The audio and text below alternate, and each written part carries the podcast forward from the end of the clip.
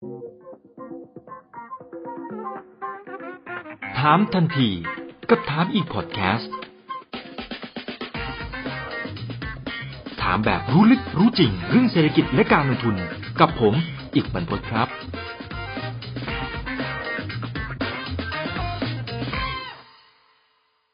วันนี้อยู่กับผมอีกบรรพตครับ แล้วก็ทางด้านของพี่ต่อครับ คุณธนพงษ์วงชินศรีเจ้าของร้านพิงกวินอีชาบูครับ สวัสดีครับพี่ต่อครับ สวัสดีครับพี่อีกครับ วันนี้หัวข้อที่เราชวนพี่ต่อเข้ามาพูดคุยกันนะครับ คือต้องบอกว่าเป็นหัวข้อที่กำลังฮอตอยู่เลย แล้วก็หลายคนที่ทำธุรกิจร้านอาหารนะครับหนึ่งเนี่ยผมว่าต้องรู้จักพี่ต่ออยู่แล้วนะครับพี่ต่อเองก็มีหลายบทบาท เป็นเจ้าของร้านอาหารเองด้วย แล้วก็เป็นโค้ชนะครับในเรื่องของการให้ความรู้กับคนทั่วไปนะครับแล้วก็ให้แบบไม่กักเลยนะ คือต้องบอกว่าให้แบบไม่กักเลยคือถ้าถามอะไรไปเนี่ยแกจะเล่าให้ฟังทั้งหมดเลยนะครับหรือถ้าไปที่ร้านเนี่ยถึงขั้นพาเชิญไปชมที่ครัวเลยนะครับคือผมไม่เคยเห็นเจ้าของร้านอาหารที่ใจกว้างขนาดนี้มาก่อนในชีวิตเลยนะครับแต่ก็ถือว่าเป็นเรื่องของการแบ่งปันความรู้ดีๆให้กับทุกๆท่าน ก่อนหน้านี้ตอนที่ช่วงเจอโควิดไปแบบเต็มๆเนี่ยนะครับผมก็มีการได้คุยกับพี่ต่อแล้วล่ะนะครับรอบนั้นเนี่ยก็อัปเดตกันไป ก็เจอผลกระทบหนักหน่วงเหมือนกัน ตอนนี้เป็นไงบ้างครับพี่ต่อฟื้นกลับขึ้นมาได้แค่ไหนยังไงละฮะ ตอนนี้ก็กลับมาประมาณสัก 8-90%ครับพี่อิก แต่ว่าก็ไม่ได้ร้อยเปอร์เซ็นต์ขนาดนั้น มีตัดแขนตัดขาไปบ้างครับ มีปิดสาขาลงไปบ้าง โดนไปกี่สาขาครับพี่ต่อ โดนไปสองสาขาจากเก้าสาขาครับ โอ้มีมีเหตุผลอะไรไหมครับ คือคือเราคำนวณดูแล้วมันเฮ้ยมันไม่ไหวแล้วเหรอ หรือยังไงเราต้องลด fixed cost ไหมครับ หรือมันเป็นเพราะอะไรฮะคือหนึ่งครับทำเลทำเลหนึ่งที่เราตัดสินใจปิดไป เพราะว่าเป็นทำเลที่ โฟกัสที่นักท่องเที่ยวครับ ที่จังหวัดเชียงใหม่ ซึ่งเราดูแล้วอีกนานกว่าจะกลับมาครับ อันนั้นก็รู้สึกว่าไม่น่าจะยื้อยาว อีกทำเลหนึ่งก็พอดีตัวเลขมันไม่ค่อยได้ดีมากอยู่แล้ว ตั้งแต่แรกด้วยทำเลที่เราเลือกไม่ค่อยดีครับ พอช่วงโควิดพฤติกรรมลูกค้าเปลี่ยนเราวิเคราะห์แล้วว่าไม่น่าจะกลับมาเหมือนกัน เราก็เลยตัดสินใจปิดไปก่อน พอปิดไปแล้วตัวเราก็เบาลงอ๋อมันก็ทำให้เราเราเราเรากลับมาบวกทุกสาขาครับ อ่า หยุดเส้นเลือดอะไรที่เลือดมันไหลเนี่ยตอนนี้หยุดไปก่อน นะครับห้ามเลือดไปก่อนแล้วเดี๋ยวเราก็จะมีแผนในการเปิดสาขา อันนี้ผมว่าน่าสนใจนะ เพราะว่าหลายธุรกิจนะพี่ต่อตอนนี้เขายังแบบโหมึนอยู่เลยอะเอาเข้าจริงๆนะคือยังมึนอยู่เลยแต่ว่าพี่ต่อมีแผนที่จะเปิดสาขาเพิ่มด้วย อันนี้มันเป็นเพราะอะไรคือ คือตอนนี้เรามองเห็นโอกาสยังไงฮะคือหนึ่งครับด้วยด้วยความที่เราเป็นธุรกิจเล็ก แล้วก็เงินทุนเราไม่ได้ไม่ได้เยอะมากขนาดนั้น พอช่วงนี้มันเป็นช่วงที่ไม่ถือว่าก็เล็ยักงแล้เล็วกนะเทียบกับหลาย ๆ ธุรกิจ แล้วก็เทียบกับช่วงนี้ที่ หลาย ๆ ธุรกิจเขาชะลอตัวร้านอาหารเขาชะลอตัว แล้วก็แลนด์ลอร์ดเองจากที่เราเคยได้พื้นที่ยากมันก็ง่ายมากขึ้นราคาถูกลง มันก็เหมือนเป็นการเสี่ยงนิดๆนะครับว่าช่วงเนี้ยมันขยายออกไปแล้วมันจะเป็นยังไง แต่เรามานั่งวิเคราะห์ดีเสียแล้ว เรารู้สึกว่าช่วงนี้น่าจะเป็นจังหวะที่ดีที่เราจะลองแย่ขาขยายสาขาดูที่หนึ่งเป็นทำเลที่เรามองมานานว่าอยากจะได้เราไม่ได้สักทีพอช่วงโควิด ก็เป็นโอกาสที่เราได้ทำเลมา ก็เลยจะลองดูครับ ครับอยู่แถวไหนครับ แล้วแล้วแผนที่จะเปิดนี้น่าจะเป็นช่วงไหนครับ อยู่แถวพระรามเก้าครับ แผนน่าจะเปิดก็น่าจะเป็นช่วงเอ่อพฤศจิกาครับอ๋อครับอุ้ยอีกไม่กี่เดือนเองนะครับอ่าคนไหนที่เป็นแฟนคลับพี่ต่อนะครับ ก็อย่าลืมไปลองชิมดูนะครับ ส่วนตัวผมแล้วก็ภรรยาเนี่ยก็ชื่นชอบนะครับอย่างมากนะ โอเค ทีนี้ หัวข้อที่เราจะมาให้ความรู้กับทุกๆท่านนะครับ ก็อาจจะเป็นประเด็นร้อนๆตั้งแต่ในช่วงปลายสัปดาห์ที่ผ่านมาแล้วล่ะนะครับเพียงแต่ว่าอันนี้มันเป็นความรู้ดีๆนะครับที่ผมว่าไปใช้ในธุรกิจอื่นๆ ก็อาจจะได้อยู่เหมือนกันนะกับธุรกิจบุฟเฟ่เดี๋ยวไล่เรียงอย่างนี้ก่อนแล้วกันทำไมช่วงหนึ่งครับพี่ต่อดูเหมือนธุรกิจบุฟเฟ่มันมาแรงมากๆอะคือจะไปทานร้านอาหารเช่นไอ้พวกชาบูอ่าชาบูก็มีบุฟเฟ่นะครับปิ้งย่างก็มีบุฟเฟ่นะ นะครับมีประเภทไหนอีกอะคือคือมันเยอะสารพัดไปที่ไหน ทุกห้างต้องมีบุฟเฟ่อะจนกระทั่งผมไม่รู้ว่ามันมันแข่งขันดุเดือดมากจนเกินไปหรือเปล่า มันมันเป็นเพราะอะไรมันสะท้อนเห็นอะไรฮะผมว่าผมว่าอย่างแรกครับพี่อีกคือพฤติกรรมคนไทยอะครับเขาชอบรู้ราคาก่อนที่จะไปทานว่าไม่เกินเท่านี้แน่ๆ เสียเงินห้าร้อยบาท ฉันไม่ต้องมานั่งคิดแล้วว่า ฉันจะสั่งอันนู้นได้เท่าไหร่ ฉันจะสั่งอันนี้ได้เท่าไหร่ ฉันสั่งกินได้ตลอดอย่างเงี้ยครับคือคนคนไทยอย่างแรกคือเขาชอบรู้อยู่แล้วว่าเขา จ่ายเงินเท่าไหร่เขาจะทานได้เท่าไหร่ แล้วก็แบบที่สองคือด้วยการตลาดแบบเนี้ยครับ มันทำให้โอกาสที่ลูกค้าจะเข้ามาในร้านจะมากกว่าร้านอาหารแบบประเภทอาราคาร์ดอะครับมันทำให้ผู้ประกอบการบางทีเขารู้สึกว่าเออฉันไม่ต้องทำการตลาดเยอะก็ดี มีอะไรฉันประกาศไปเป็นบุฟเฟ่ต์ปุ๊บคนก็แห่กันเข้ามา มันก็เลยทำให้มันมีทั้ง demand แล้วก็ฝั่ง supply ที่เข้าเข้ามาเจอกัน แต่ว่าในช่วงที่ผ่านมาที่ตลาดบุฟเฟ่ต์มันขยายตัวได้ค่อนข้างเยอะครับเพราะว่าเศรษฐกิจมันยังค่อนข้างโอเคอยู่ ถ้าเราพูดเหมือนประมาณสัก 3-4 ปีที่แล้วไม่ว่าจะเป็นซูชิอ่าปิ้งย่างบุฟเฟ่ต์ชาบูบุฟเฟ่ต์ซูชิบุฟเฟ่ต์เริ่มมีอาหารไทยอาหารจีนอาหารฝรั่งเข้ามา แต่ว่าพอช่วงประมาณสักปี 2 ปีที่ผ่านมา พอเศรษฐกิจเริ่มหดตัวครับ ร้านอาหารที่ร้านอาหารที่บริหารจัดการอาจจะไม่ได้ดีมากอะครับ ก็ทำให้ ต้นทุนเริ่มโผล่ฟิกคอร์สเริ่มโผล่กำไรเริ่มบางลง แล้วก็เริ่มล้มหายตายจากไปเรื่อยๆ ก็จะเพาะร้านอาหารที่มีศักยภาพในการบริหารจัดการเท่านั้นที่ยังอยู่รอดออกอยู่รอดมาได้จนทุกวันนี้ เราจะเห็นว่าปัจจุบันร้านอาหารบุฟเฟ่ในตลาดก็ลดน้อยลงไปเรื่อยๆนะครับ ไม่ได้เยอะเทียบกับสมัยก่อน ครับ มันยากตรงไหนครับพี่ต่อการทำธุรกิจประเภทบุฟเฟ่เนี่ยนะฮะเทียบกับร้านธรรมดานะร้านที่เราเห็นตามร้านทั่วไปเนี่ย มันมีมุมไหนที่ยากกว่าฮะสิ่งที่มันต่างกันก็คือร้านธรรมดาลูกค้าสั่งเพิ่มจานหนึ่งร้านอาหารก็จะได้รายได้เพิ่มจานหนึ่งถูกไหมครับ แต่บุฟเฟ่เนี่ยเราเพิ่มราคาขายไม่ได้ เรามีราคาเท่าเดิมขึ้นอยู่กับลูกค้าแล้วจะทานมากทานน้อย ถ้าเราจะสู้กันด้วยว่า เอ้ย ร้านนี้มีสิบวัตถุดิบให้ลูกค้าเลือกอีกร้านหนึ่ง ใส่ไป 30 อีกร้านหนึ่งใส่ของดีของนำเข้าเข้าไป ต่างคนต่างนำเสนอโปรดักที่ดีๆ ราคาสูงเพื่อดึงลูกค้าเข้ามาแน่นอนว่าการที่ลูกค้าทานมากขึ้น ก็แลกกับการที่ต้นทุนร้านอาหารมากขึ้น พอเราจัดการไม่ได้ลูกค้ามาน้อยกว่าที่ควรจะเป็นอาหารที่เราสั่งมาเป็นอาหารสด มันก็เน่าเสียไปพออาหารที่มันไม่ถูกขายออกไปเน่าเสียก็ทำให้ฟิกคอร์สเราก็มากขึ้นต้นทุนเราก็มากขึ้นทำให้ร้านก็เริ่มขาดทุนครับ อ๋อครับจะเห็นว่าอย่างกรณีศึกษาในช่วงสัปดาห์ก่อนหน้านี้นะครับก็มีบางร้านที่เขาอาจจะมีประเด็นสักเล็กน้อยนะครับแต่ว่าถือว่าเป็นข้อคิดดีๆนะครับที่เราควรจะต้องมาถกกัน เราไม่ต้องเอ่ยชื่อนะครับว่าเป็นเจ้าไหนอย่างไร แต่ว่าผมว่ามันก็เป็นปัญหาที่เจ้าของร้านก็คงจะเจอนะ เพราะว่าสมมติอย่างร้านของพี่ต่อเองนะครับผมเองนะครับผมไปที่นู่นผมก็ ผมก็ชอบสั่งเนื้อนะแต่โอเค ผมก็ไม่ได้สั่งเป็นแบบโอ้โหเป็นข้อเป็นอะไร เพราะมันก็รับประทานได้แค่นั้นแหละนะครับ แล้วก็เหมือนกับว่า พอทานไปเยอะๆเราก็รู้สึกว่าเอออยากจะทานอย่างอื่นบ้างนะครับ แต่ว่าผมผมเชื่อนะครับว่าคือมันก็ต้องมีคนที่เขาชอบมากนะครับแล้วสั่งแบบโหไม่บรรยะบรรยังก็ต้องมีนะ แล้วแล้วปกติเนี่ยเวลาที่พี่ต่อคำนวณเนี่ยนะครับมันจะคำนวณยังไงว่าเฮ้ยร้านมันจะกำไรเท่าไหร่โดยเฉพาะถ้าเจอกับคุณลูกค้าที่เป็นลักษณะแบบนี้ฮะ คือคืออย่างแรกเราต้องรู้ให้ได้ว่าค่าเฉลี่ยการทานของลูกค้าต่อหนึ่งคนนะครับ ประมาณกี่ขีดกี่กิโล แล้วก็ฟู้ดคอร์ที่เราคำนวณว่าไม่อยากให้เกินจะอยู่ประมาณเท่าไหร่ขอขอพูดเป็นความรู้นิดนึงแล้วกันครับพี่อีก เวลาร้านอาหารทั่วไปเขาขายอาหารเนี่ยฟู้ดคอร์สหรือว่าต้นทุนทางวัตถุดิบเขาจะอยู่ประมาณสัก 30-35%ถึงนั่นหมายถึงว่า ถ้าเขามีรายได้อยู่ 100 บาท เขาจะมีต้นทุนวัตถุดิบอยู่ 30-35 บาท หลายคนคงคิดว่าอ้าวแล้วที่เหลือคือกำไรเลยเหรอ มันเป็นกำไรขั้นต้น แต่มันยังไม่รวมค่าพนักงานค่าเช่า ค่าการตลาดค่าใช้จ่ายต่างๆ ที่นี่บุฟเฟ่มันจะมีฟู้ดคอร์สที่สูงกว่าร้านอาหารปกติอยู่ประมาณสัก 10-15%นั่นหมายถึงว่าบุฟเฟ่จะมีฟู้ดคอร์สอยู่ประมาณสัก 40-50%โดยเฉลี่ย ทำให้ถ้าเราไม่สามารถบริหารจัดการต้นทุนตัววัตถุดิบได้ แล้วเราดันมีต้นทุนพนักงานที่สูง ค่าเช่าที่สูง โอกาสในการทำกำไร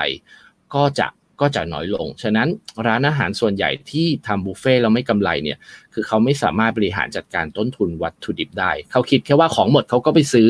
แต่เขาไม่เคยรู้เลยว่าลูกค้าคนหนึ่งทานอะไรเฉลี่ยเท่าไหร่ เราควรจะต้องหาค่าเฉลี่ย พวกนี้ออกมาให้ได้อะครับ อย่างร้านเพนกวินเองเราจะรู้เลยว่า คนคนหนึ่งทานแซลมอนเรากี่ชิ้น ทานข้าวเรากี่กรัม ทานผักเรากี่กรัม ทานเนื้อเรากี่จานจานหนึ่งเฉลี่ยกี่จับกี่กรัม เราจะมีการคำนวณย้อนหลังตลอดเวลา มันทำให้เราพอกะได้ว่า เอ๊ะณวันเนี้ยโดยเฉลี่ยคนจะทานเราประมาณเท่าไหร่ แน่นอนมันอาจจะมีคนที่มาทานแล้วผมขาดทุนก็มีครับ แต่มันก็ไม่ใช่ทุกคน เพราะเรารู้ค่าเฉลี่ยอยู่แล้วว่าคนหนึ่งเช่น สมมุติคนหนึ่งทานหนึ่งกิโลพี่พี่อีกกับแฟนมาอาจจะทานกันเจ็ดขีด ผมก็ได้กำไรจากต้นทุนที่คิดว่าคนหนึ่งอยู่ประมาณหนึ่งกิโลไป แต่บางคนมากิโลสองกิโลสามเราก็ขาดทุนตรงนั้นไป เราก็ถัวถัวกันไป แต่โดยส่วนใหญ่เราควรจะต้องได้กำไรจากคนส่วนใหญ่ที่มาทาน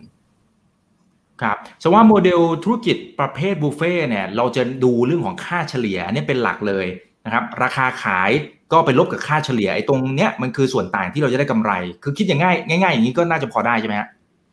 ใช่ครับ แต่ไอ้คำว่าค่าเฉลี่ยในคนคนหนึ่งจะทานเท่าไหร่เนี่ยเป็นเรื่องที่เก้าสิบเรียกว่าเก้าสิบเก้าเปอร์เซ็นของร้านอาหารบุฟเฟ่ไม่รู้ทำไมเขาไม่รู้ เพราะว่าเขาไม่เคยนับสต็อกครับ พี่อีกไม่สามารถรู้เลยว่าหมูพี่อีกออกกี่กิโล กุ้งออกกี่กิโลต่อวัน ถ้าพี่อีกไม่นับสต็อก ซึ่งการนับสต็อกก็เป็น เรื่องที่ต้องใช้เวลาค่อนข้างเยอะหลังจากปิดร้าน ซึ่งร้านส่วนใหญ่ไม่ได้สนใจตัวนั้น มันกลายเป็นว่าเดี๋ยวพนักงานขโมยออกไป5โลคุณก็ไม่รู้ พนักงานทำปรุงอาหารแล้วมันเสียคุณก็ไม่รู้ไอ้ของพวกนี้มันคือต้นทุนที่สูญเสียออกไป แทนที่วัตถุดิบพวกนี้จะลงไปอยู่ในท้องลูกค้าให้เป็นต้นทุน แต่ปรากฏว่าเกิดการทุจริต เกิดการตกหล่นที่พื้น เกิดการเก็บรักษาไม่ดีวัตถุดิบเลยหมดอายุ พวกนี้มันกลายเป็นว่า ก็เป็นต้นทุนที่สูญเปล่าไป แล้วพอคุณไม่นับสต็อกคุณก็จะไม่มีทางรู้เลยว่า ค่าเฉลี่ยหรือฟู้ดคอร์สคุณอยู่ที่กี่เปอร์เซ็นต์พี่ต่อพอจะแชร์ที่ร้านเพนกวินได้ไหมครับ ว่าวิธีการนับสต็อกอะไรเป็นยังไงให้มันมีความแม่นยำเพราะว่าแต่ละสาขาก็ไม่น่าจะเท่ากันด้วย แล้วในแต่ละเดือนก็ไม่น่าจะเท่ากันด้วยนะ ต่อให้มันไม่เท่ากันแต่จริงแต่ราคาขายเราต้องฟิกอะถูกไหมฮะอืมหนึ่งคือหนึ่งอย่างหนึ่งประเด็นแรกครับ ต่อให้แต่ละสาขาเราจะมีฟู้ดคอร์ที่ไม่เท่ากันพฤติกรรมการทำไม่เหมือนกัน แต่ต้องบอกว่า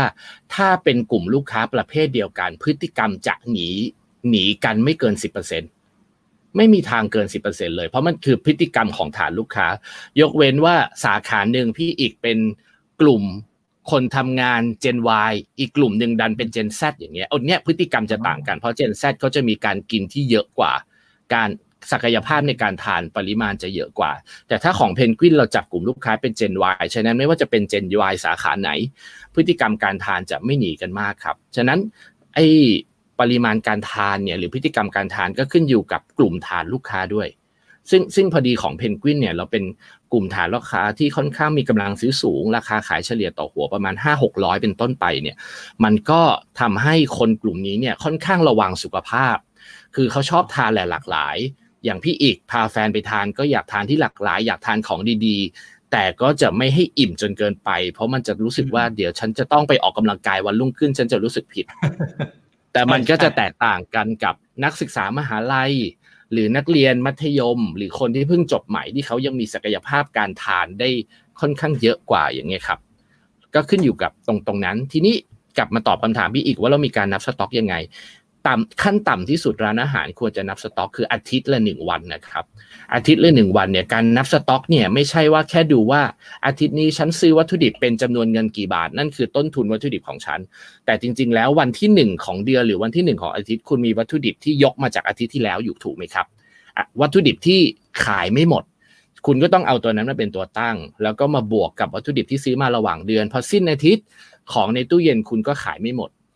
คุณก็จะต้องเอาวัตถุดิบที่คงเหลือมาลบออกไป ทีนี้คุณจะได้เป็นต้นทุนที่แท้จริงละพอคุณได้เป็นต้นทุนที่แท้จริงว่าทั้งเป็นจำนวนเงินกี่บาท หรือเป็นปริมาณวัตถุดิบแต่ละอย่างเท่าไหร่ คุณก็เอาจำนวนลูกค้ามาหารเข้าไป คุณก็จะรู้ว่าจำนวนลูกค้าหนึ่งคนน่ะทานเฉลี่ยกี่บาท แล้วแต่ละวัตถุดิบกี่กิโลกี่ขีดวิธีนี้เป็นวิธีง่าย ๆ แต่ว่าเมื่อไหร่ที่คุณไม่นับสต็อก เมื่อไหร่ที่คุณไม่เคยเก็บข้อมูลว่ามีลูกค้ากี่คน คุณก็จะหาค่าเฉลี่ยการทานไม่ได้ครับโอ้แล้วก็เป็นเหตุผลนะครับที่ทำให้หลาย ๆ ร้านไปต่อไม่ไหวนั่นเองนะครับเออเมื่อกี้พี่ต่อพูดถึงประเด็นหนึ่งก็น่าสนใจในเรื่องของอย่างเช่นเรื่องของการตั้งราคาอะไรต่างๆนะครับ ผมสังเกตเห็นอันนี้อันนี้อาจจะเป็นความรู้เหมือนกับความรู้ข้างเคียงเฉยๆแล้วกันนะครับ คือหลายๆเจ้านะก็จะเป็นเหมือนกับว่าอ่าบุฟเฟ่ตั้งราคา 299 399 899 คือคือมันต้องลงท้ายด้วย9อะมันมันมีเหตุผลอะไรไหมครับในวงการ ทำไมถึงต้องเป็นตัวเลขอะไรประมาณนี้ฮะหนึ่งครับ สมมุตินะครับมีสองร้านอาหาร ร้านหนึ่งตั้งราคา299บาท อีกร้านหนึ่งตั้งราคา309บาท เวลาพี่อีกไปทานแล้วเพื่อนถามว่าเฮ้ยกินร้านนี้ราคาเท่าไหร่ถ้า299พี่อีกจะไม่ตอบ300บาท พี่อีกจะตอบว่าอ๋อร้านนี้200กว่าบาท แต่ถ้าร้านที่พี่อีกทาน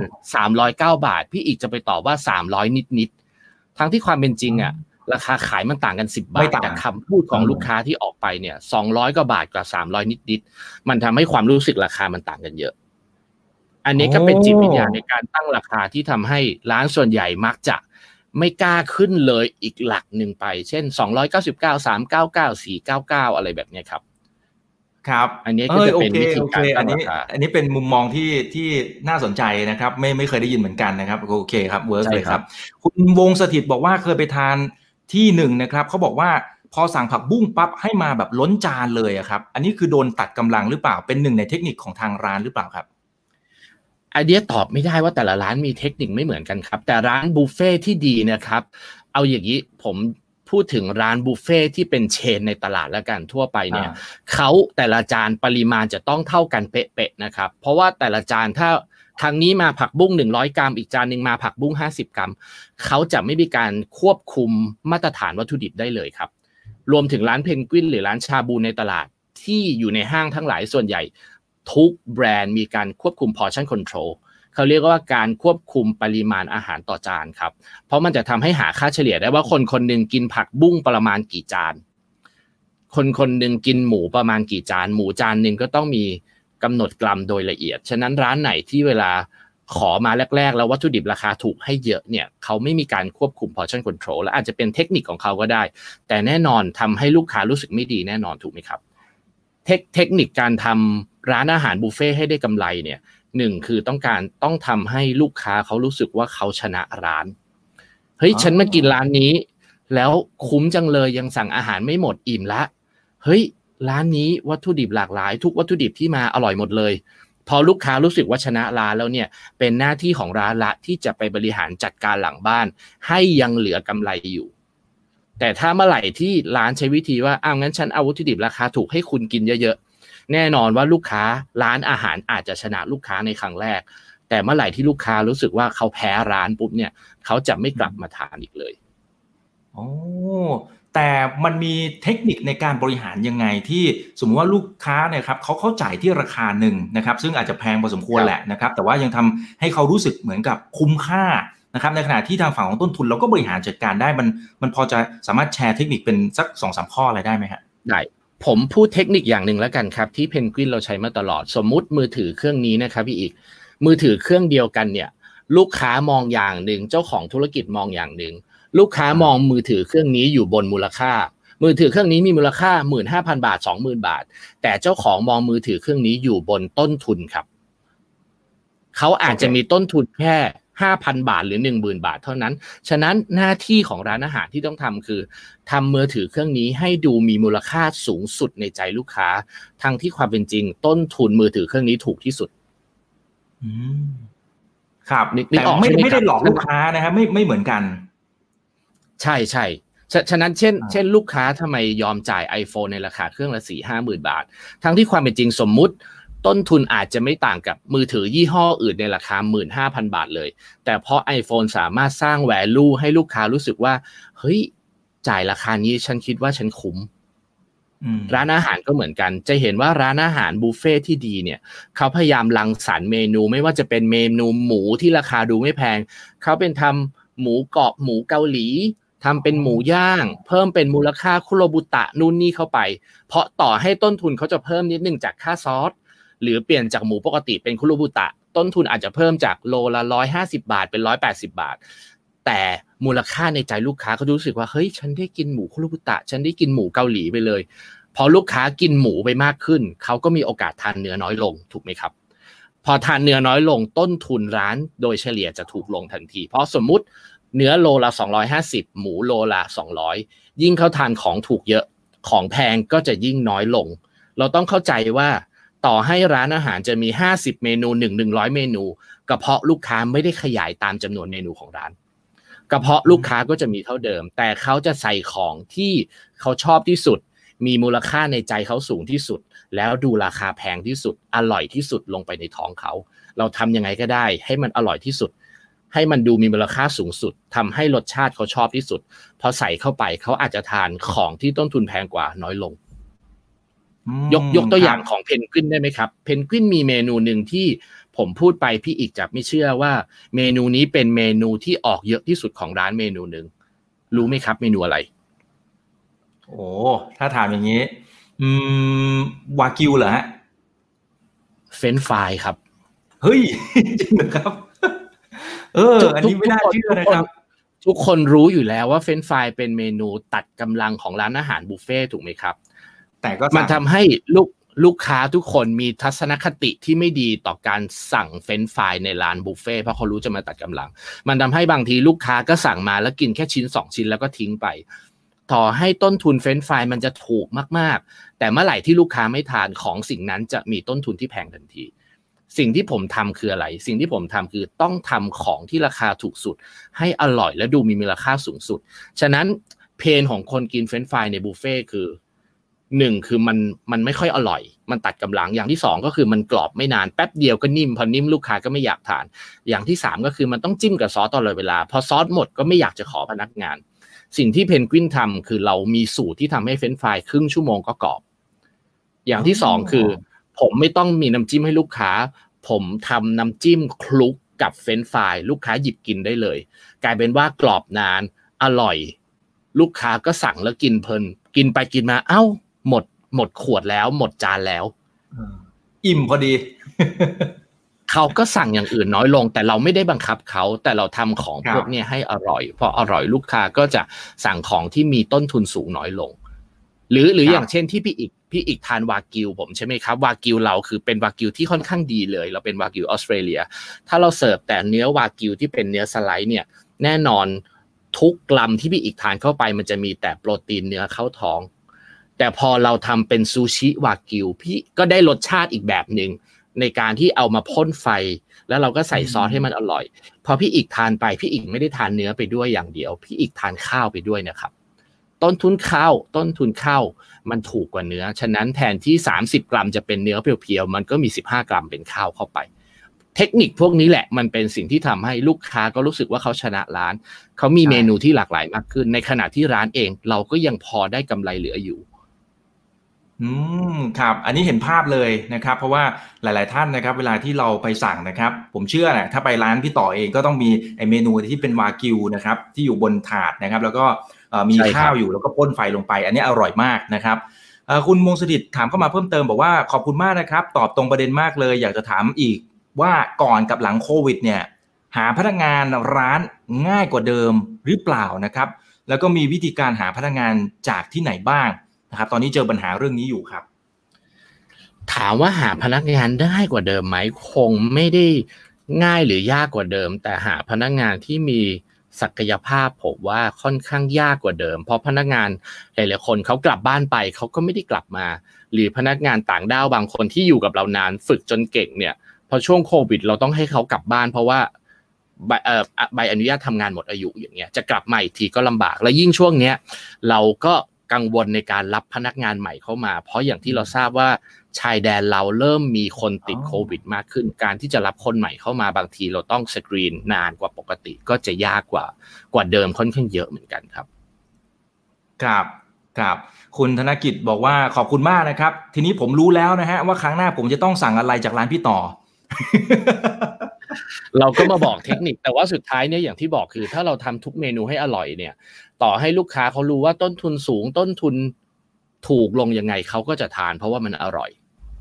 ใช่ครับจริงครับ ทีนี้ทีนี้ในมุมของการตั้งราคาจริงๆก็ยังไม่จบนะครับ อย่างอ่าสมมครัติบว่าในช่วงหลาย ๆ ช่วงเนี่ยครับก็จะเห็นว่าราคาวัตถุดิบมันขึ้นขึ้นลงลงๆนะครับ แต่ว่าราคาขายเนี่ย ผมไม่แน่ใจว่าถ้าไปปรับบ่อย ๆ เนี่ยในมุมของคุณลูกค้าเนี่ยเขาจะ รู้สึกแฮปปี้ไหมนะครับมันมีเทคนิคยังไงที่ยังบริหารจัดการต้นทุนที่มันแบบขึ้นขึ้นลงลงอะไรแบบนี้ได้ในขณะที่ตัวราคาขายมันแทบจะถูก fix เอาไว้อะครับคือคือคืออย่างแรกพอเราขึ้นราคาขายไม่ได้อะครับ เราก็ต้องมีการบริหารจัดการต้นทุนให้ดีขึ้น ยุคนี้เป็นยุคที่เราไม่สามารถขึ้นราคาขายได้เลย สิ่งที่เราต้องทำคือไอ้พวก food waste ทั้งหลายเนี่ยครับ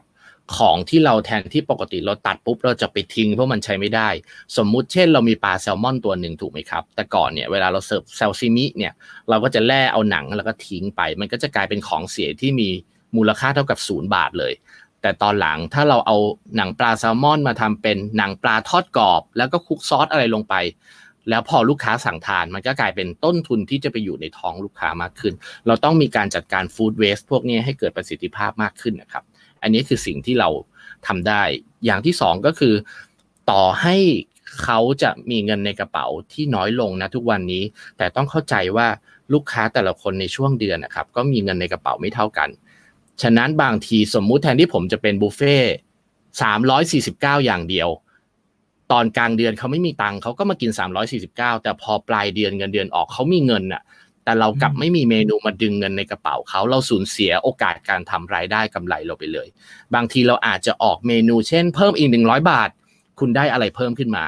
พวกนี้ก็เป็นการดึงเงินในกระเป๋าเขาให้เข้ามาหาเรามากขึ้น แล้วก็ทำให้ฟู้ดคอร์สเราเนี่ยต่ำลงไปได้เหมือนกัน คือการดันยอดขายขึ้นไปฟู้ดคอร์สแล้วก็จะต่ำลงอ๋ออ๋อเพราะฉะนั้นเราจะเห็นว่าหลาย ๆ ร้านของร้านบุฟเฟ่ต์เนี่ยก็จะมีหลายราคา นะสามใช่ครับสามเก้าเก้าห้าเก้าเก้าแปดเก้าเก้าหรืออะไรก็แล้วแต่ แต่ขั้นระหว่างใช่คตรับรงนี้เนี่ยมันเป็น strategy ในการที่ไปจับทางด้านของกลุ่มลูกค้าที่เขาอาจจะมีตังค์ไม่เท่ากันด้วยนะครับในแต่ละเดือนอันเนี้ยก็ก็อาจจะเป็นไปได้หรืออาจจะไปจับกลุ่มลูกค้าแต่ละกลุ่มก็ได้เหมือนกันนะครับ ใช่ครับเออนี่น่าสนใจมากนะครับนะครับขอบคุณเอ่อมากคุครัณบหลีหลีเซเหวินไม่รู้ออกเสียงถูกหรือเปล่านะครับเขาบอกว่าเพราะอะไรนะทำไมบางร้านราคาเนี่ยรวมน้ำดื่มที่กดจากตู้กด นะครับพวกน้ำหวานต่างๆ แต่ถ้าไปสั่งน้ำเปล่าขวดเนี่ย อันนี้คิดเงินเพิ่ม ผมรู้สึกผมขาดทุนทุกทีเลย เพราะว่าไม่ได้กินน้ำหวานที่กดนะครับ คือส่วนใหญ่จะชอบทานแบบเหมือนน้ำดื่มอะแล้วต้องไปจ่ายเพิ่มอะ ซึ่งบางทีไม่แน่ใจว่ามันกระทบกับความรู้สึกของคุณลูกค้าหรือเปล่านะ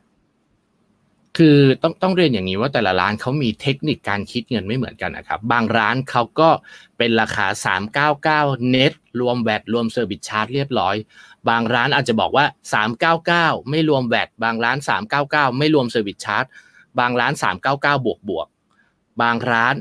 399 ยังไม่รวมน้ำเราต้องไปดูหมายเหตุดีๆ มันเป็นเทคนิคการจัดการต้นทุนหรือการคิดราคาของร้าน แต่ว่าถ้าร้านอาหารที่อยู่ต่างจังหวัดส่วนใหญ่ เขาก็จะชอบเป็นราคาที่เน็ตราคาเดียวไปเลย ไม่ต้องมีบวกแล้ว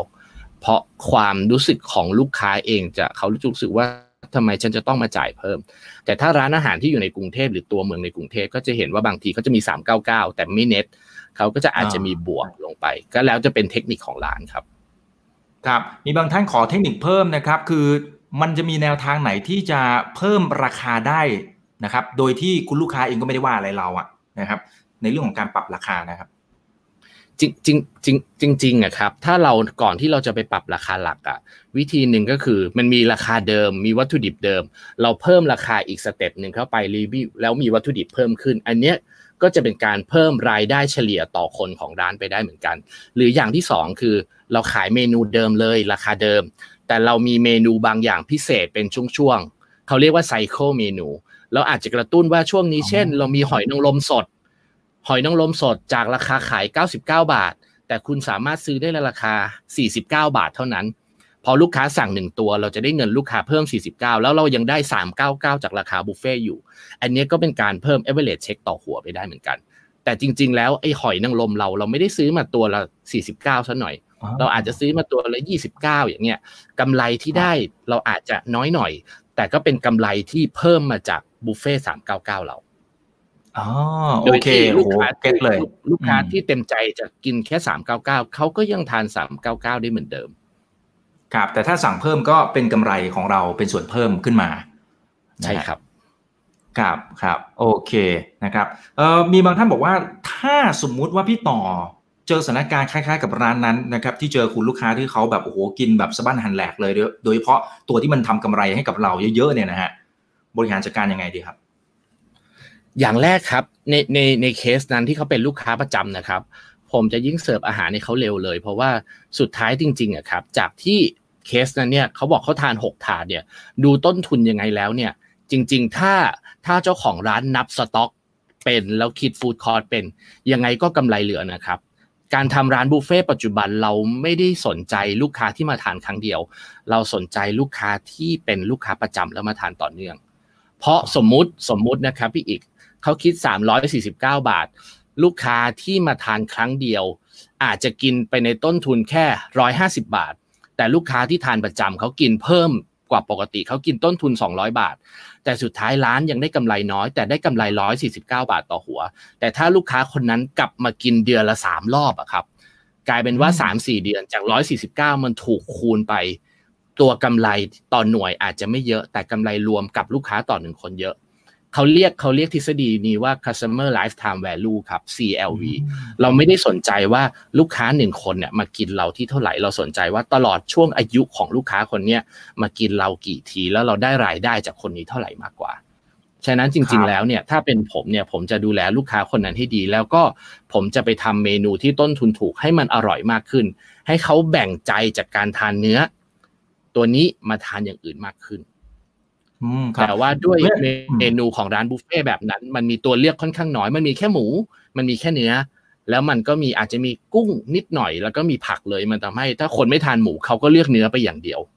ฉะนั้นสิ่งที่ต้องทำคืออะไรที่ต้นทุนถูกกว่าเนื้อ แล้วมีโอกาสที่ทำให้ลูกค้าคนนั้นมาทานใส่เข้าไปในเมนูครับเพราะเมื่อไหร่ที่เขาแบ่งใจจากเนื้อมาทานอย่างอื่นไปนิดนึงราคาจะถูกลงทันที ต้นทุนจะถูกลงทันทีอ๋อครับ อะทีนี้กลับมานะครับตรงตรงจุดผมที่ขอแชร์นิดเดียวได้ไหมครับครับอิกได้ครับนิดเดียวครับได้เลยครับ ความยากของบุฟเฟ่ต์ที่ยากกว่า à la carte คือ สมมุติผมมีเมนูเมนูหนึ่งขายไม่ออกเลย ก็เป็นต้นทุนสต็อกที่มันมันบวม แต่ขายมากเกินไป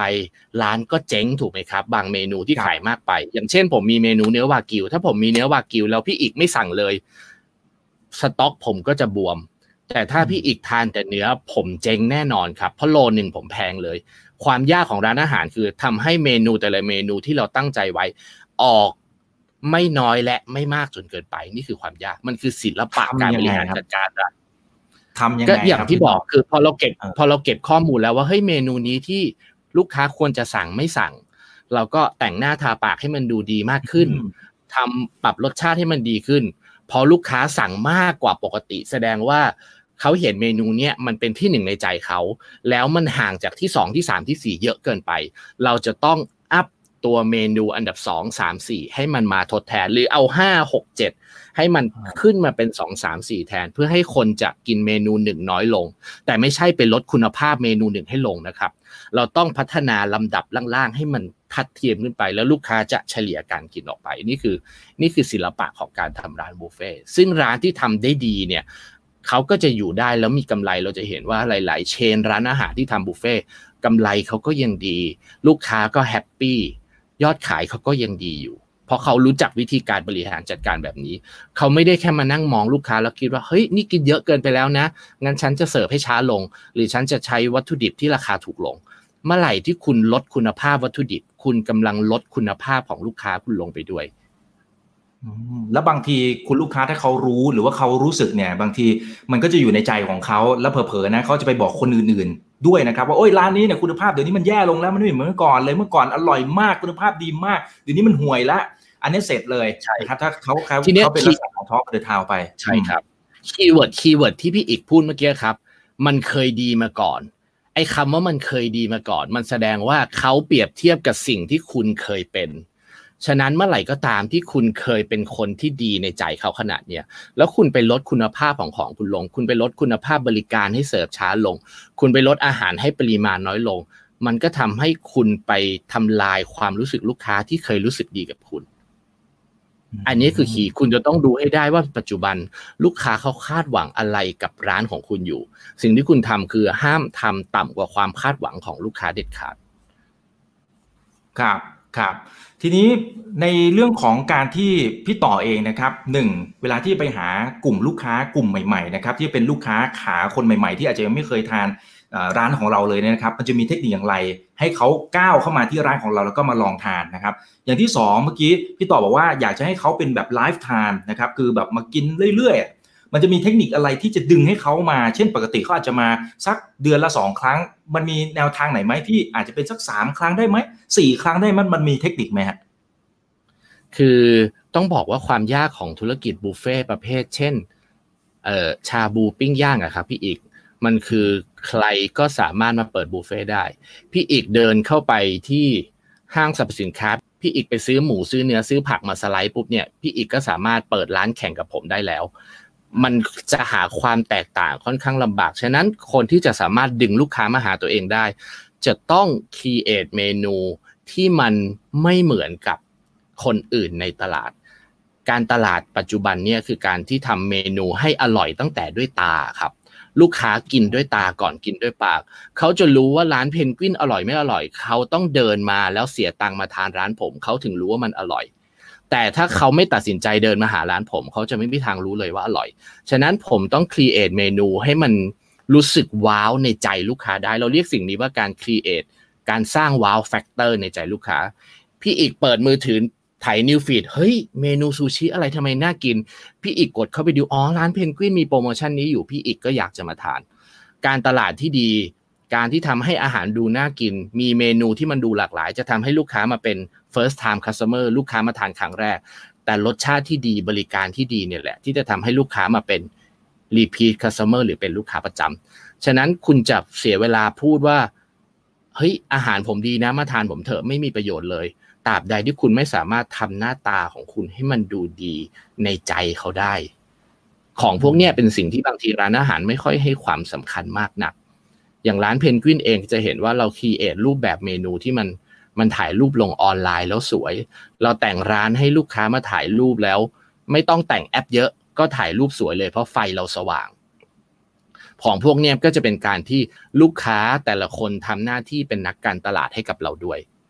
หนึ่งชั่วโมงครึ่งเขาเสียตังค์ให้ผม อีกสิบยี่สิบนาทีในร้าน เขาทำหน้าที่การตลาดให้ผมด้วย ผมก็ไม่ต้องเสียเงินการตลาดไปหาคนเยอะ ๆ เอง เขาไปโฆษณาให้เพื่อนเขาใน Facebook ใน IG บอกว่า เอ้ยร้านนี้น่ากินร้านนี้ถ่ายรูปสวย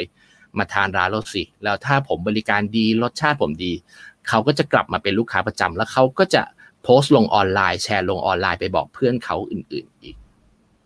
อย่างอย่างยกตัวอย่างแคมเปญหนึ่งได้ไหมครับ ที่เรา create wow factor ช่วงโควิดที่ผ่านมาคือชาบูแถมหม้ออ่าใช่โอ้อันนี้ถล่มทลายมาก อ่าอันนี้แหละเขาเรียกว่า wow factor คือ พี่อีกยังไม่รู้เลยว่าเพนกวินอร่อยไม่อร่อย สมมติพี่อีกไม่เคยทานไม่เคยได้ยินชื่อเพนกวินมาก่อน แต่ผมสร้าง wow factor คือเฮ้ยชาบูหนึ่งพันหนึ่งร้อยเก้าสิบาท แถมหม้อมูลค่าเก้าร้อยเลยเหรอ หากลบกันในใจพี่อีก พี่อีกรู้สึกว่า แค่ฉันซื้อมาต่อให้ไม่อร่อยฉันชนะร้านแล้วถูกไหมครับ ครับ นี่แหละ แล้วแล้วพอพี่อีกชนะปุ๊บพี่อีกทานเฮ้ยรสชาติมันโอเคนี่ ฉันมีหม้อแล้ว ที่เหลือฉันก็สั่งแต่ชาบูเหลือเซตละสามสี่ร้อยบาท ฉันก็สั่งมาทานได้ อันนี้ก็จะเป็นที่บอกว่าวิธี create wow factor ที่ถ้าคุณเข้าใจเรื่องพวกเนี้ยคุณก็สามารถดึงลูกค้าที่ไม่เคยมาทานร้านคุณมาเป็นลูกค้าประจำร้านคุณได้อ๋อครับ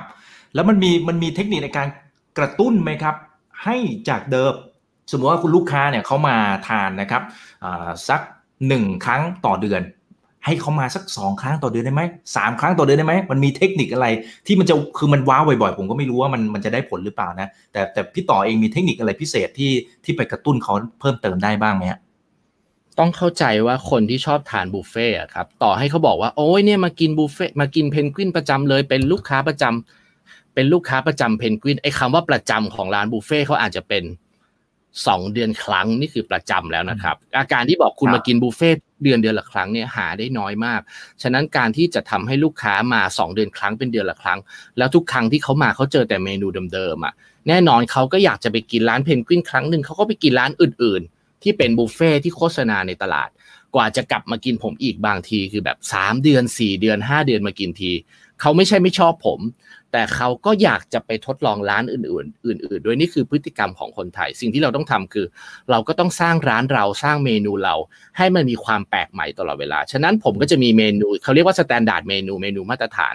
แต่ละ period แต่ละช่วงเวลาทุก 2 เดือนทุก 3 เดือน ผมจะ create เมนูที่เราเรียกว่า cycle menu ครับเป็นเมนูใหม่ ๆ ที่เกิด wow factor ที่เขารู้สึกว่าเฮ้ยครั้งที่แล้วฉันไม่ได้กินเมนูนี้อะเดี๋ยวครั้งเนี้ยฉันต้องมากินปลาไหล พอครั้งนี้ฉันมากินปลาไหลจนอิ่มเสร็จเฮ้ยเดี๋ยวครั้งหน้าฉันจะต้องมากินหอยโฮตาเตะ ฉันจะต้องมากินเนื้อ black วากิวซึ่งมันไม่มีเลย เราใส่เงื่อนไขของเวลาเข้าไป เราใส่เงื่อนไขของวัตถุดิบใหม่ ๆ เข้าไป พวกนี้ก็จะทำให้คนกลับมาซ้ำได้ แล้วถ้าเรามีสมัครบัตรสมาชิก ที่ถ้าคุณอยากจะได้รางวัลแบบนี้ คุณต้องมาทานบ่อยแค่ไหน เราก็จะเห็นหลาย ๆ แบรนด์ที่เขาทำแบบนั้น มันก็จะเพิ่มความถี่ของการมาทานได้มากขึ้น อ๋อแต่ก็คือบอกระยะเวลาว่าอะไอตัวเนี้ยพิเศษอาจจะแค่สองเดือนนี้เท่านั้น เดือนนี้เท่านั้นอะไรประมาณนี้ใช่ไหมใช่ครับ เพราะถ้ามันบอกว่ามีอีกหกเดือนพี่อีกก็รู้สึกว่าเดี๋ยวฉันค่อยกลับมาทานเดี๋ยวค่อยไป ใช่ครับครับผมผมขอเจาะตรงเมื่อกี้นิดนึงนะครับที่ที่พี่ต่อบอกว่าจะต้องมีการสร้าง wow factor อย่างถ้าเป็นช่วงโควิดอะก็มีแถมหม้ออะไรต่างๆนะครับ วิธีคิดที่อยู่เบื้องหลังว่า สมมุติเรากำลังจะสร้างงานสักอย่างหนึ่งสร้างแคมเปญอะไรสักอย่างหนึ่งเนี่ยเราจะต้องมีวิธีคิดยังไงให้มันออกมาให้มันปังมากที่สุดโดยเฉพาะอย่างช่วงโควิดนะมันมันเป็นช่วงที่สถานการณ์ค่อนข้างจะวิกฤตมากๆนะครับทรัพยากรก็ร่อยหรอนะครับสายป่านก็เริ่มที่จะหายพนักงานเองก็จะต้องมีการจ่ายเงินให้เขาในทุกๆเดือนนะครับคือทรัพยากรมันหายไปนะครับ แต่เราต้องแบบยิงกระสุนให้แม่นแม่นเนี่ยนะฮะมันมีวิธีคิดยังไงให้มันปังนะครับ วิธีคิดหนึ่งที่ผมใช้มาตลอดนะครับพี่อีกคือการเอา ถอดหมวกจากการเป็นเจ้าของธุรกิจ แล้วไปใส่หมวกของการเป็นลูกค้าแล้วกลับมองมาที่ธุรกิจของเราเองว่าไอสิ่งที่เราพยายามนำเสนอลูกค้าไป จริง ๆ ลูกค้ามองหาหรือเปล่า จริง ๆ มันเกิดว้าวในใจลูกค้าหรือเปล่า ถ้ามันไม่ได้เนี่ยเราเลิกทำเลย ร้านอาหารหรือธุรกิจส่วนใหญ่ SME ส่วนใหญ่ จะนำเสนอสิ่งในสิ่งที่เราอยากจะเล่า เราไม่ได้นำเสนอในสิ่งที่ลูกค้าอยากจะฟัง เราคิดว่าเอ้ยนี่ของเราดีมันมีสรรพคุณดี เราก็นำเสนอแต่อันนี้แต่เราไม่เคยสนใจเลยว่าเฮ้ยลูกค้าเขาปิดประตูกับเราหรือเปล่า หรือเขาไม่ได้สนใจสิ่งนั้นหรือเปล่า อย่างตอนโควิด เราเห็นอยู่แล้วว่า ลูกค้าก็อยากทานชาบูนะแต่อุปกรณ์ที่บ้านเขาไม่มี ฉะนั้นร้านทั่วไปอาจจะบอกว่าอะงั้นคุณซื้อชาบู แล้วผมมีหม้อขายไปด้วยนะ ก็ได้เหมือนกันถูกไหมครับ แต่ลูกค้าเขาจะรู้สึกว่าทำไมฉันจะต้องเสียเงินสองต่อทำไมฉันจะต้องโอนสองที ทำไมฉันจะต้องสั่งหม้อเพื่อมากินแค่นี้ แต่พอผมเล่นแคมเปญที่บอกว่าโอเค ไม่ต้องคิดมาก สั่งชาบูไปเถอะ แถมหม้อไปเลย แต่แต่จะให้ชาบูแบบไหนที่ลูกค้ารู้สึกว่าเฮ้ยมาดูมีมูลค่า เราก็คีเอทเมนูบางอย่างเพิ่มเข้าไปด้วย อันนี้คือการเข้าใจในมุมลูกค้าครับ พอเราเข้าใจลูกค้าเสร็จแล้วเนี่ย ธุรกิจอย่างเราก็ต้องมาเข้าใจตัวเองด้วยว่าจริง ๆ ต้นทุนอะไรเราอยู่เท่าไหร่ บางจังหวะเราต้องการ ต้นทุนที่ถูกบางจังหวะต้นทุนแพงหน่อยก็ไม่เป็นไร แต่เราต้องการเก็บแคชเข้ามา ของพวกนี้เราต้องเข้าใจทั้งเข้าใจเราและเข้าใจลูกค้าพร้อม ๆ กันนะครับ แต่สิ่งที่เราทำมาตลอดก็คือ เอาตัวเราออกจากการเป็นเจ้าของธุรกิจ แล้วใส่หมวกของการเป็นลูกค้าแล้วมองกลับไปที่ธุรกิจเรา ถามตัวเราเองว่าทำไมเราถึงต้องซื้อแบรนด์นี้ แล้วอะไรที่ทำให้เราไม่ซื้อแบรนด์นี้ เราต้องตอบให้ได้ทั้งสองคำถามนี้นะครับ เพราะการที่บอกว่าอะไรที่ทำให้เราซื้อแบรนด์นี้ เราพร้อมที่จะใส่เหตุผลมากมายเต็มไปหมดเพื่อเข้าข้างตัวเราเองว่า แบรนด์นี้ของมันดีแบรนด์นี้หน้าตามันน่ารัก แต่เราต้องตอบให้ได้ว่า แล้วถ้าเราจะไม่ซื้อแบรนด์นี้เพราะอะไร เมื่อไหร่เราตอบได้เราเอาคำตอบตัวนั้นมาแก้ปัญหา แล้วจะทำให้เราปิดจุดอ่อนได้มากขึ้นทำให้เราโปรดักของเราเซ็กซี่กับลูกค้ามากขึ้น ครับแต่การที่เราถอดหมวกความเป็นเจ้าของออกไป แล้วมองในมุมของคุณลูกค้านะครับ ผมไม่แน่ใจว่ามันมันเป็นการมองในมุมหนึ่งจากคนคนหนึ่งจากตัวเรา ซึ่งเราอยู่ในธุรกิจนี้มาอย่างยาวนาน หรือหรือเทคนิคของของพี่ต่อคือต้องเข้าไปคุยกับคุณลูกค้าแบบโหต้องสักยี่สิบสาสิบคนหรือเปล่า หรือยังไงถึงจะถึงจะเห็นความต้องการของเขาที่แท้จริงอะฮะคือคือหนึ่งคือถ้าเรา เราออกไปเปิดโลกมากพอ เราไม่ได้อยู่ในธุรกิจเราเอง เราจะเห็นความเป็นมาเป็นไปของตลาดอยู่แล้ว สมมุติว่าถ้าผมขายชาบู ผมจะเอาแอดชาบูของ 10ร้านที่เป็นคู่แข่งผมมากองอยู่ตรงหน้าเลยครับ แล้วพูดจากความเป็นกลางว่าถ้าเราไม่รู้จัก 10ร้านเลย เราจะเลือกร้านไหน เราจะใช้วิธีแบบนั้น คือถ้าเราเห็นของเราคนเดียวแน่นอน มันก็มีแค่ว่าซื้อกับไม่ซื้อ แต่เราก็จะให้เหตุผลว่าฉันต้องซื้อร้านนี้เพราะอะไร แต่ถ้าคุณลองเอาแคมเปญของ 10ร้าน คุณลองเอา product ของ 10 ร้านที่เป็นคู่แข่งคุณมานั่งเรียงกัน แล้วตอบคำถามแบบแฟร์จริง ๆ ว่าหน้าตาโอเคไหม packaging น่าจับหรือเปล่า โลโก้เห็นชัดไหม คุณสมบัติมันต่างกันหรือเปล่า คุณจะตอบได้แบบเป็นกลางมากขึ้น อีกอีกคำถามหนึ่งที่พี่อีกถาม การเข้าไปคุยลูกค้านี่คือสิ่งที่ถูกต้องอยู่แล้วครับ ร้านค้าไม่สามารถ มโนนึกเองได้ เราต้องคุยกับลูกค้าอยู่ตลอดเวลา การถามคำถามลูกค้าที่ดีก็จะได้รับคำตอบที่ดี แต่สิ่งที่สำคัญมากกว่าการถามคำถาม คือการสังเกตพฤติกรรมลูกค้า ลูกค้าไม่มีทางโกหกพฤติกรรมของตัวเอง แต่ลูกค้ามีทางโกหกคำพูดของเขา ผมถามว่าพี่อีกครับชาบูเพนกวินอร่อยไหมครับ พี่อีกบอกโอ้ยอร่อยดีครับ เพราะพี่อีกเป็นคนมีมารยาทครับ พี่อีกเป็นคน เกรงใจทำให้พี่อีกก็บอกว่าอ๋อมันอร่อยดีทั้งที่ความเป็นจริง มันอร่อยแค่จานนี้อีกจานสามจานไม่ได้เลี่ยงเลย แต่พี่อีกก็จะบอกอร่อยดี แต่ถ้าผมรู้พฤติกรรมพี่อีก ผมเก็บข้อมูลว่าในเครื่อง POS ผมเอามาดูเลยว่าโตพี่อีกพี่อีกสั่งอะไรบ้าง พฤติกรรมพี่อีกไม่มีทางโกหกผม พี่อีกสั่งแต่เนื้อวากิวแสดงว่าพี่อีกชอบวากิว แล้วพี่อีกไม่ชอบแบบอื่น ฉะนั้นเวลาคำถามที่ผมถึงถามพี่อีก พี่อีกครับทำไมพี่อีกไม่สั่งเนื้อตัวอื่นทำไมพี่อีกสั่งแค่เนื้อตัวนี้ เราจะได้คำตอบที่ชัดเจนมากขึ้น พี่อีกอาจจะบอกว่าอ๋อเนื้อตัวนี้ลายมันอ๋อพอดีเนื้อตัวนี้มันมันเยอะผมไม่ชอบทานมันเฮ้ยเนื้อตัวนี้มันมันมีกลิ่นที่ผมผมไม่ชอบอยู่อะไรแบบนี้ครับ ฉะนั้นลูกค้าไม่มีทางโกหกพฤติกรรมของเขา ลูกค้ามีทางโกหกคำพูดฉะนั้น การที่เราจะรู้พฤติกรรมลูกค้าคือผ่านการสังเกตการเก็บข้อมูล แล้วเทคโนโลยีนี่แหละ ที่จะมาช่วยให้เราเก็บข้อมูลพวกนี้ได้ ครับโอ้อันนี้เป็นเป็นประโยคที่สำคัญมากๆเลยนะครับ เพราะว่าบางครั้งคำพูด ถึงแม้ว่าเขาอาจจะไม่ได้ตั้งใจโกหกนะเพียงแต่ว่าบางทีเขาอาจจะไม่รู้ว่าเขาจะตอบยังไงด้วยซ้ำนะครับเพียงแต่ว่าถ้าดูจากพฤติกรรมอันนี้ชัดนะครับ ก็บางทีมันไม่ต้องพูดอะไรเยอะนะครับ แค่ไปดูว่าเขาทำอะไร แล้วก็ใช้ข้อมูลเหล่านี้แหละครับ ที่ที่มีอยู่ในระบบของเรานะครับ เอามาผมยกตัวอย่างเวลาผมผมจะออกแคมเปญบางอย่างอะครับ การที่ผมจะต้องมานั่งนึกว่าไอ้แคมเปญที่ผมออกโปรดักที่ผมออก ลูกค้าจะสั่งจริง ๆ หรือเปล่า มันมาจากการมโนนึกคิดของตัวเจ้าของเอง สิ่งที่ผมทำคืออะไรรู้ไหมครับ ผมทำ pilot test เลย เช่น ผมหาลูกค้าสิบคนในร้านช่วงเวลานั้น แล้วผมบอกว่าคุณลูกค้าครับ พอดีเดือนหน้าผมกำลังจะออกเมนู ผมขออนุญาตนำเสนอเมนูนี้กับคุณลูกค้าได้ไหม คุณลูกค้าสั่งเมนูนี้ผมลดเลย 20%ขอให้คุณลูกค้าทานเหมือนปกติเลยนะครับ แล้วผมก็เก็บข้อมูลจากพฤติกรรมลูกค้ามาหาค่าเฉลี่ย เราก็จะพอบอกได้ประกอบการตัดสินใจของเรามากขึ้นว่า เอ้ย เมนูที่เรานำเสนอให้ลูกค้าเนี่ย ลูกค้ากินมากเกินไปหรือเปล่าวะถ้าเขากินมากเกินไปร้านก็เจ๊ง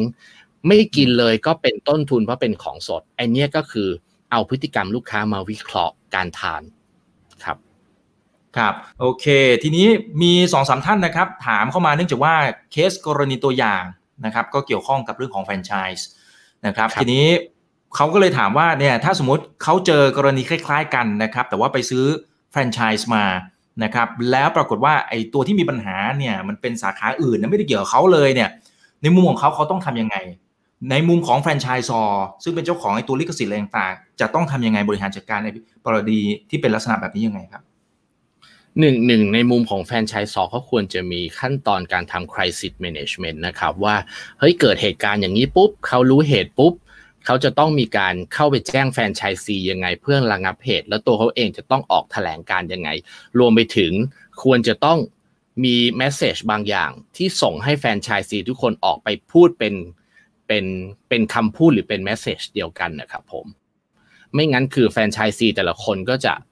พูดในมุมที่ต่างกันบางทีก็จะทำให้ลูกค้าเขารู้สึกสับสนได้อันนี้ก็คือก็คือสิ่งหนึ่งจริงๆที่เราทำได้จาก case study จะเห็นจากเคสที่ผ่านมาเราจะเห็นว่า แฟนชส์ซีที่มีการตอบโต้ไป แล้วเขาทิ้งโพสต์นั้นเป็นระยะเวลาประมาณแบบ 10 ชั่วโมงอะครับ จริง ๆ ถ้าแฟนชายซอรู้เรื่องตั้งแต่ชั่วโมงแรก แล้วบอกให้ลบโพสต์ออกไปแล้วออกแถลงการขอโทษหรืออะไรบางอย่างเนี่ย จากเรื่องที่มันไม่ควรลุกลามใหญ่โตมันก็จะลดลงไปได้ แต่ปรากฏว่าพอโพสต์นั้นอยู่แล้วทุกคนก็แชร์กันออกไป มันกลายเป็นว่าก็ได้รับผลกระทบจากแฟนชายซีอื่น ๆ แต่ในเคสนี้ค่อนข้างโชคดีที่ พอแฟนชายซอออกมาแล้วเป็นคุณลุง ในเชิงอืมที่เขาพูดว่าเขาให้ฟรีอะครับ มันเป็นครับกระแสตีกลับที่ลูกค้าก็อยากจะไปอุดหนุนแฟรนไชส์ซีอื่นๆ เพื่อให้ทำให้ร้านอยู่ได้ อันนี้ถือว่าเป็นเคสที่โชคดี แต่ว่ามันไม่ใช่ทุกเคสที่จะเป็นแบบนั้น ถ้า franchisor ไม่ได้มีมาตรการที่ออกมาอย่างชัดเจน ในขณะที่สิ่งที่แฟรนไชส์ซีทำได้ ถ้า franchisor ไม่ได้มี action อะไร แฟรนไชส์ซีก็ควรจะมีการออกมาชี้แจงบางอย่างว่า คนละสาขากันนะครับ อาจจะไม่ต้องไปโจมตีเขาแต่แค่บอกว่า ธุรกิจเราเป็นแฟรนไชส์ฉะนั้นการบริหารจัดการต่อให้มันจะเป็นแบรนด์เดียวกัน แต่เหตุการณ์ที่ขึ้นกับแต่ละสาขา มันไม่ได้มันไม่ได้เกี่ยวกับสาขาอื่น เรายังมีการให้บริการที่เหมือนเดิมการคิดราคาที่เหมือนเดิม แต่จริง ๆ ถ้ากลับไปดูในภาพรวม สิ่งนี้จะไม่เกิดขึ้นถ้าถ้าแฟรนไชส์ซอเอง มีการกำหนดมาตรฐานว่าสิ่งไหนทำได้ สิ่งไหนทำไม่ได้กับแฟรนไชส์ซีตั้งแต่แรก อันนี้คือความเสี่ยงของของธุรกิจ ที่มีการซื้อแฟรนไชส์หรือขายแฟรนไชส์ที่เราต้องระวัง ครับพี่ต่อคิดยังไงกับคำพูดที่เขาบอกว่าถ้ามันเกิดเหตุอะไรก็ตาม ในฐานะที่เป็นเจ้าของบริษัทอะไรก็ตามเนี่ยนะครับ ออกมาขอโทษก่อนเลย แล้วเหตุผลจะเป็นยังไงก็เดี๋ยวว่ากันอีกทีหนึ่งอันนี้พี่ต่อคิดยังไงฮะผมเห็นด้วยนะครับ จริง ๆ การที่ลูกค้าแต่ละท่านเนี่ยเขาออกมาคอมเมนต์หรือออกมาต่อว่าร้านไม่ว่าจะเป็นทางออฟไลน์หรือออนไลน์อะเราต้องคิดตลอดว่าเขา ได้รับผลกระทบนั้นจริง ๆ เราอย่าไปคิดว่า เฮ้ยเขาไปกินร้านอื่นแล้วเขามาท้องเสียร้านฉันหรือเปล่า เฮ้ยฉันไม่ได้ทำแบบนั้นทำไมเขาพูดแบบนั้น เพราะอย่าลืมว่าคนที่รู้ว่าข้อเท็จจริงเป็นยังไง มีแค่คุณที่เป็นร้านกับลูกค้าเท่านั้น แต่คนในวงก้างทั้งออนไลน์เขาไม่มีใครทราบ แต่เวลาเกิดเหตุอะไรขึ้น ทุกคนจะมองไปในฝั่งของลูกค้าเสมอ ซึ่งก็ไม่ผิดสิ่งที่เจ้าของร้านทำได้อย่างเดียวคือ ออกมาขอโทษ ออกมาเยียวยาก่อน ถ้าลูกค้าคนนั้นที่ได้รับการที่ที่มีปัญหากับร้านใจเย็นลงเขาแฮปปี้มากขึ้น เราค่อยอธิบาย เราค่อยอะไรพวกนี้เผลอๆเขาจะมาแก้ข่าวให้เราด้วย แต่เราไม่ควรไปเถียง ยิ่งเถียงยิ่งเป็นตัวคูณความโกรธให้มันยิ่งขยายใหญ่ออกไปมากขึ้นนะครับ เราขอโทษเราออกมา รับผิดออกมาเยียวยาโดยเร็วที่สุด พอลูกค้าทั้งออนไลน์หรือทุกคนใจเย็นลง เราค่อยออกแถลงชี้แจงความเป็นจริง อะไรออกมาพวกนี้ก็จะช่วยได้ แต่ถ้าเราพูดตอนที่ทุกคนมีอารมณ์ทุกคนปิดประตูกับเราแน่นอน ครับก็จะเดือดกันไปทั้งหมดนะครับ แล้วก็จะไม่จบใช่ครับคุณหนิงนะครับ คุณหนิงอยู่เวียดนามนะครับ คุณหนิงบอกว่าเป็นทฤษฎีที่ฟังแล้ว อยากให้หลาย ๆ ร้านบุฟเฟ่ในฮานอยเนี่ยเอาไปเป็นต้นแบบในการบริหารจัดการมากค่ะ ไม่ใช่การเอาเปรียบลูกค้า แต่ว่าทำให้เห็นถึงแนวทางปฏิบัติ ที่คงไว้ซึ่งคุณภาพ ฟังแล้วก็อยากจะไปทานร้านเพนกวินที่เมืองไทยเดี๋ยวนี้เลย มาเดี๋ยวนี้เลยเหรอฮะมาได้ยังครับพี่หนิงนะครับน่าจะยังเดินทางไม่ได้ใช่ไหมครับน่านน่านฟ้าน่าจะยังคงปิดอยู่เนาะโอเค อ่าเอาแล้วครับ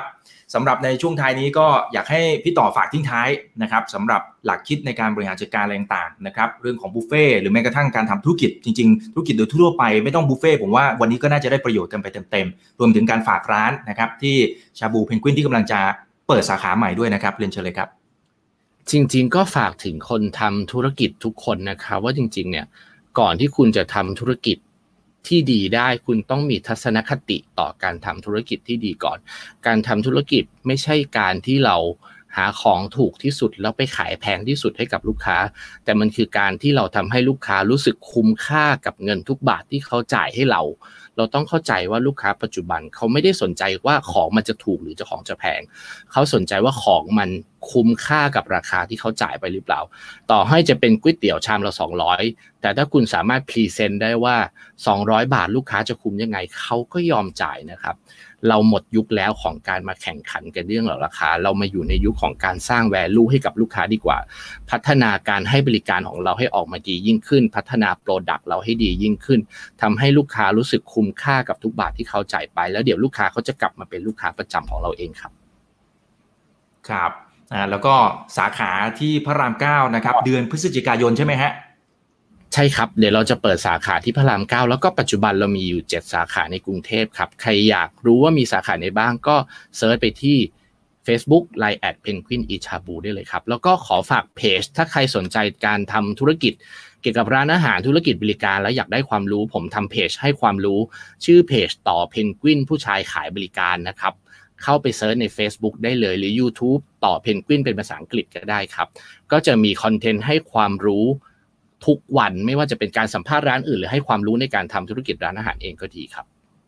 ครับก็เป็นเทคนิคที่เอามาเล่าให้ฟังแบบไม่กักเลยนะครับ ตั้งแต่ครับผมเข้าไปดูแล้วนะครับก็จะมีโหยเยอะแยะมากมายนะเทคนิคในการขายเทคนิคการตั้งราคาเทคนิคการบริหารจัดการครัวอะไรต่างๆเยอะแยะมากมาย เทคนิคในการสร้างมาตรฐานโอ้ยมันเยอะมากจริงๆ เยอะมากจริง อยากจะให้เข้าไปดูนะครับ แล้วก็ไป follow กันนะครับ มันก็จะเป็นสิ่งที่ทำให้ทุกๆท่านนะครับ สามารถเรียนรู้จากคนที่เขาอยู่ในธุรกิจในวงการจริง ๆ นะครับ แล้วก็ตอนช่วงนี้ก็จะเจอเรื่องของวิกฤตโควิด -19 ก็ไปฟังดูนะครับ ว่าเขามีวิธีคิดในการปรับตัวอย่างไรให้ผ่านพ้นมาได้ รอบนี้นะครับก็ยินดีด้วยนะครับที่เริ่มกลับขึ้นมาได้ละ 80-90%แต่ผมก็เชื่อนะครับว่าวิธีคิดของพี่ต่อเป็นวิธีคิดที่ถูกต้องเพราะฉะนั้นในท้ายที่สุดนะครับก็ผมว่าประสบความสำเร็จอย่างแน่นอนนะครับ ก็เดี๋ยวถ้ามีโอกาสจะแวะไป ชิมกันต่อนะครับ ปกติก็ทานอยู่ผมว่ามีเดือนละครั้งอะสำหรับส่วนตัวนะเดือนละคขอบรั้งคุณนะครับมากแต่เลว่ายครับพี่อีกเดี๋ยวเอาไว้ให้ภรรยาคลอดอะไรก่อนนะ เดี๋ยวพาคุณลูกไปทานที่ร้านพี่ต่อด้วยยินดีล่วงหน้าด้วยนะครับครับผมวันนี้ขอบคุณมากครับพี่ต่อครับ เดี๋ยวครั้งหน้าขอบคุยคุกันณใหม่ครับครับ สวัสดีครับ ขอบคุณคครัรับบอย่าลืมนะครับว่า